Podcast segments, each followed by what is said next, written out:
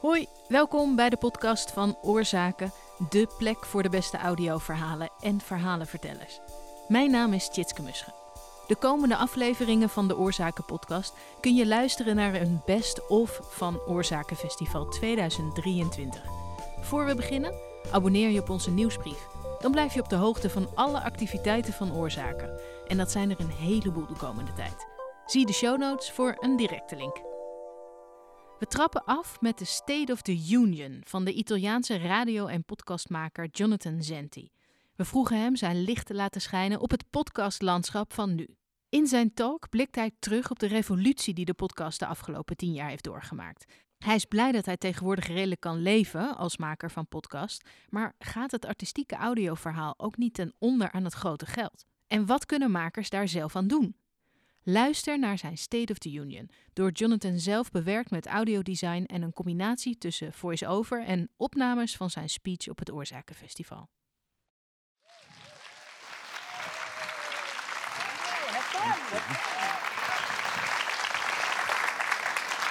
Hello.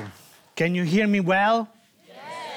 That was all my motivational energy for today. I'm sorry that I've, I've done it. Okay, so. Helena Velena was among the founders of the punk movement in Bologna, Italy, in the late 70s. She was playing with her band Raf Punk, organizing performances and playing gigs in abandoned factories and squatted houses. She was living a unique moment in art and history. Ten years later, she's sitting on her chair in an office. She runs a punk record label and a communication agency called Attack Punk. She has employees. On June 19, 1988, a music TV channel is broadcasting an interview to her, and the reporter makes a poisonous biting question. A business, an office, many projects, a structure. Did you imagine 10 years ago that this would have happened? She replies, quite annoyed.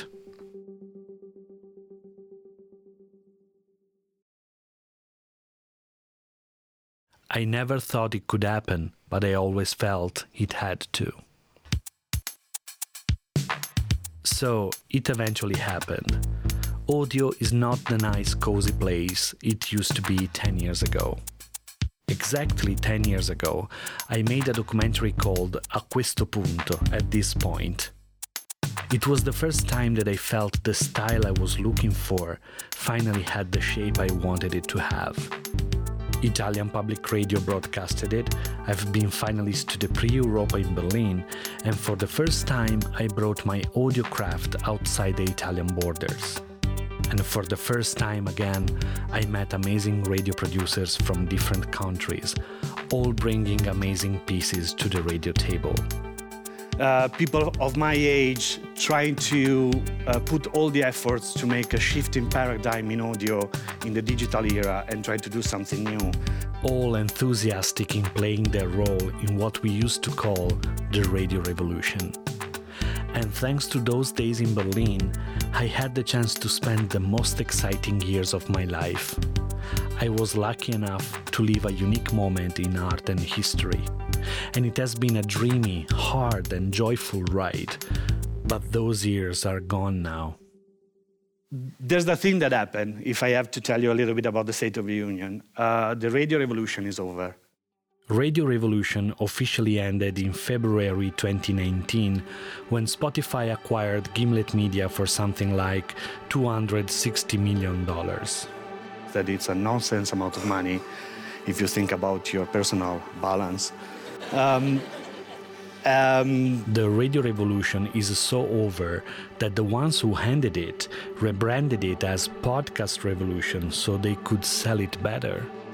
But 10 years ago, 8 years ago, 6 years ago, we couldn't care less about podcasting, about a distribution technology, about the revenues, the CPM, the downloads, the programmatic, the dynamic, the whatever. What was important to us was the craft, the content, the intimate connection with the listener. We just cared about our thing and the few amazing people who were willing to listen to it, and, sometime, donate us a little of their money to make more stuff. If I have to be honest, for me personally, the environment I'm living in now is better than the one I used to live in 10 years ago.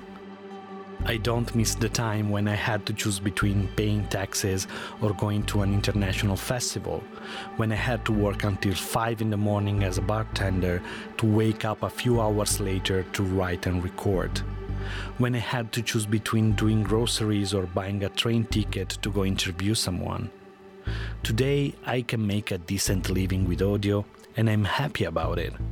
I have options now that I didn't have before. I have more commissioners. I can choose among different projects. I can avoid abusive behavior that I couldn't avoid when my commissioner was just one. But most of all, I have an audience that I never had before. With my tiny independent podcast in Italy, I reach 10, 15,000 people every month with my voice, my words, my stories, the stories of the people I think it's worth giving a microphone to. Where then, with my documentaries for public radio, I could reach maybe a few hundreds? A lot of producers do not agree with me. They complain that the industry has ruined the movement, that the quantity has replaced quality, that the craft is not at the center anymore that all those TV executives taking the jobs that were supposed to be ours are screwing the landscape up, together with all the talents and failed VIP personalities, reading the scripts we have written for them on a microphone that they have never tested before and that they think it's cool just because they saw it on a YouTube video they called podcast that we are working hours and hours for peanuts on meaningless content that evaporates in a few days. And maybe they're right. I personally think that this time is better than the time before because I love audio and I've been broke all my life and I'm happy to pay the rent of my room in a shared apartment with audio money. Um, is it good though? I'm happier, but am I where I deserve to be? Where I am supposed to be? If there is so much money in podcasting, shouldn't I own a house instead of sharing an apartment with three flatmates in one of the most expensive cities in Europe in my 40s? On top of all these personal feelings, there are the forecasts, headlines, talks, panels, events announcing clouds on the future of the industry. Is everything collapsing? Is the bubble bursting? Uh, is the wind blowing us away? Are we losing everything? How much time do we have left? Do we have money to make a living and do we have money to do what uh, we want to do? Why are all these companies that just a few years ago were so excited about jumping into podcasting doing layoffs, closing shows, and firing people? So, uh, my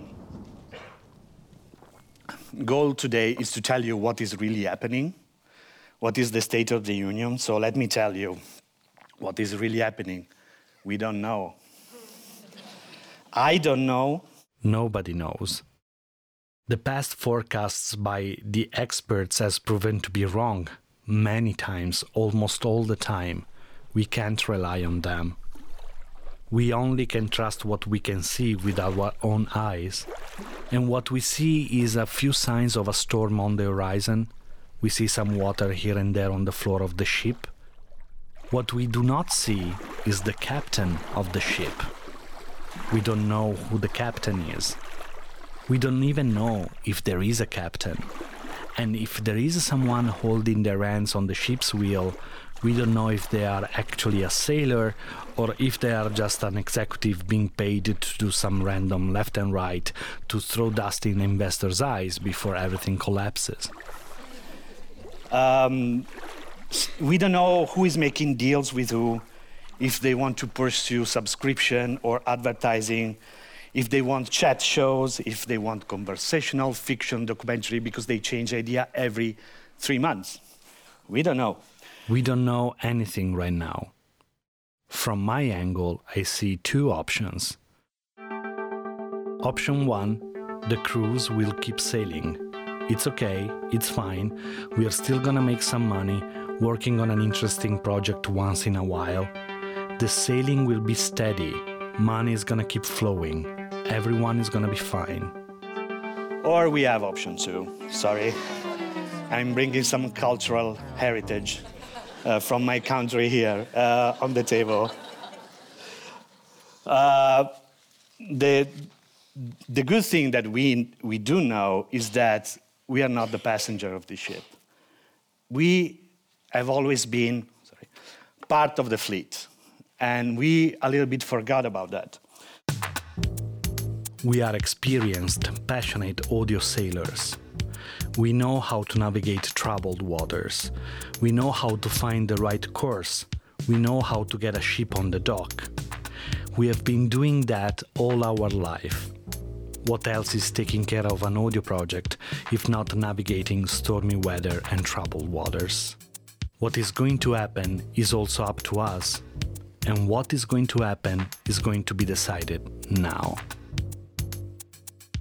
So, here are five things that I think it's worth focusing on in the present to help the audio ship go in the direction we want it to go. First, our time is now. We wished, I wished, that our time would have been a few years ago when an unprecedented stream of money started flowing in the audio environment. We thought, oh, that money is for us, we deserved it, we fought for it, now we can finally work on those expensive ideas we have always had in our bucket list. Well, I don't know each one of you, but I didn't get any of that.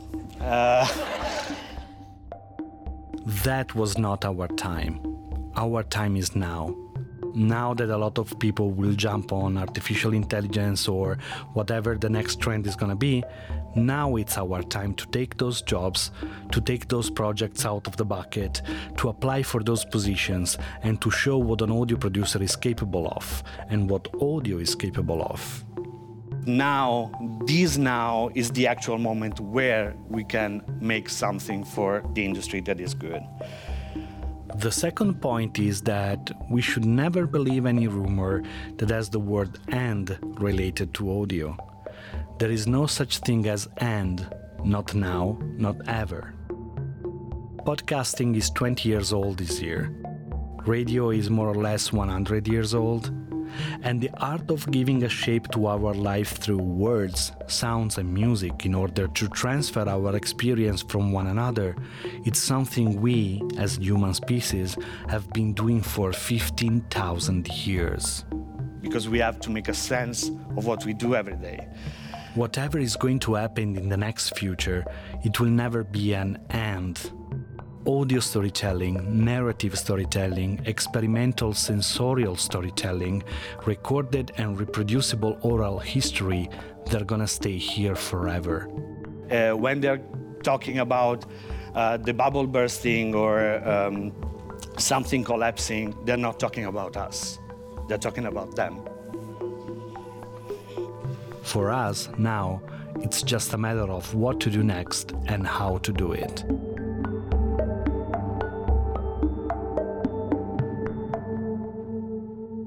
3 Money has corrupted us, or at least. Money has corrupted me a little. Uh, I've never seen it before. Uh, when I saw it, it was really fascinating. And attractive. I took jobs just because there was money involved, without asking myself what kind of job I was carrying on. Audio is not about money. Audio is about stories that are worth telling. Our listeners don't care about how much money we do with podcasting.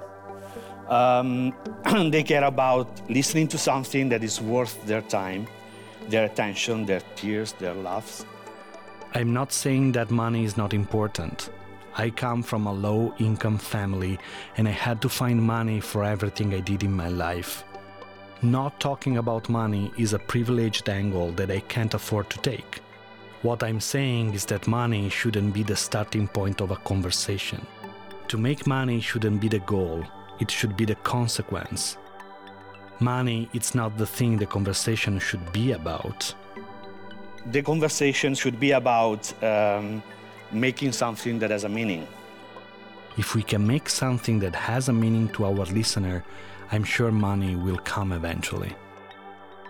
And point four is connected to this.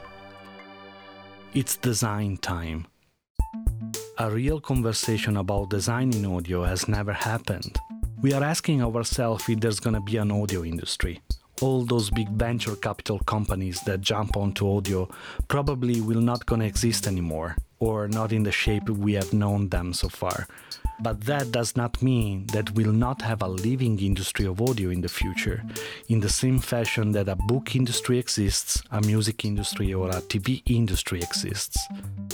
And if for the first time an industry of audio is gonna set up and stay, it's time to do what the Bauhaus movement did 100 years ago. To give industrial production a goal to make people's life better, I don't think that so far we have made the listener's life better. Audio and radio have always been a handicraft matter so far. Now, this new industry is just doing mass production, trying to shade quality with quantity, releasing low end series or always on podcasts with no design, no thinking behind them. It's time to start a discussion about the audio design and the meaning of it at an international level. It's up to us to blend together art, craft, design, and production, and think about audio project on a large scale and please, can we just stop organizing those useless awards funded by companies that reward themselves and their embarrassing originals? Let's meet and talk about giving our products a meaning, about designing the future, about giving the listeners' time a meaning. And we are the only one capable of doing stuff that has a meaning in audio. And the last one I have a little handwritten sign in my studio that I hanged on a wall a few months ago when I felt a bit lost on what I wanted to do. It's a short quote from Donald Glover, actor, musician, and creator of Atlanta, the TV series. When he started working on season 3, one of my favorite TV seasons ever, he wrote in the writer's room this sign that says, Do what others cannot. One thing that others cannot do right now, that they don't seem they can do, is to look behind. So we see clouds in front of us, uh, but in front of us, it's not where we should focus on. Um, we have a vast land at our back of things that we missed during this rush that we have been through in the past years. There are unexplored ideas, unexplored collaboration that didn't happen yet, uh, unions that have never been set up to fight for our rights, voices that have never been represented that are still waiting to speak, steps back that we didn't take when it was time to get out of other people's way. Experiments and blends and mixes that cannot wait to be tried for the first time. It's time for us, for me and for you, uh, and for us together today, to do what others cannot, to try what others would never try. As part of the fleet, as you are, I see it as the only way to make happen something that we never thought it could happen, but we still, still feel, feel, it, has, has to. Thank you. Have a good day. Thank you. Jonathan Sorry. Zenti, thank you so much.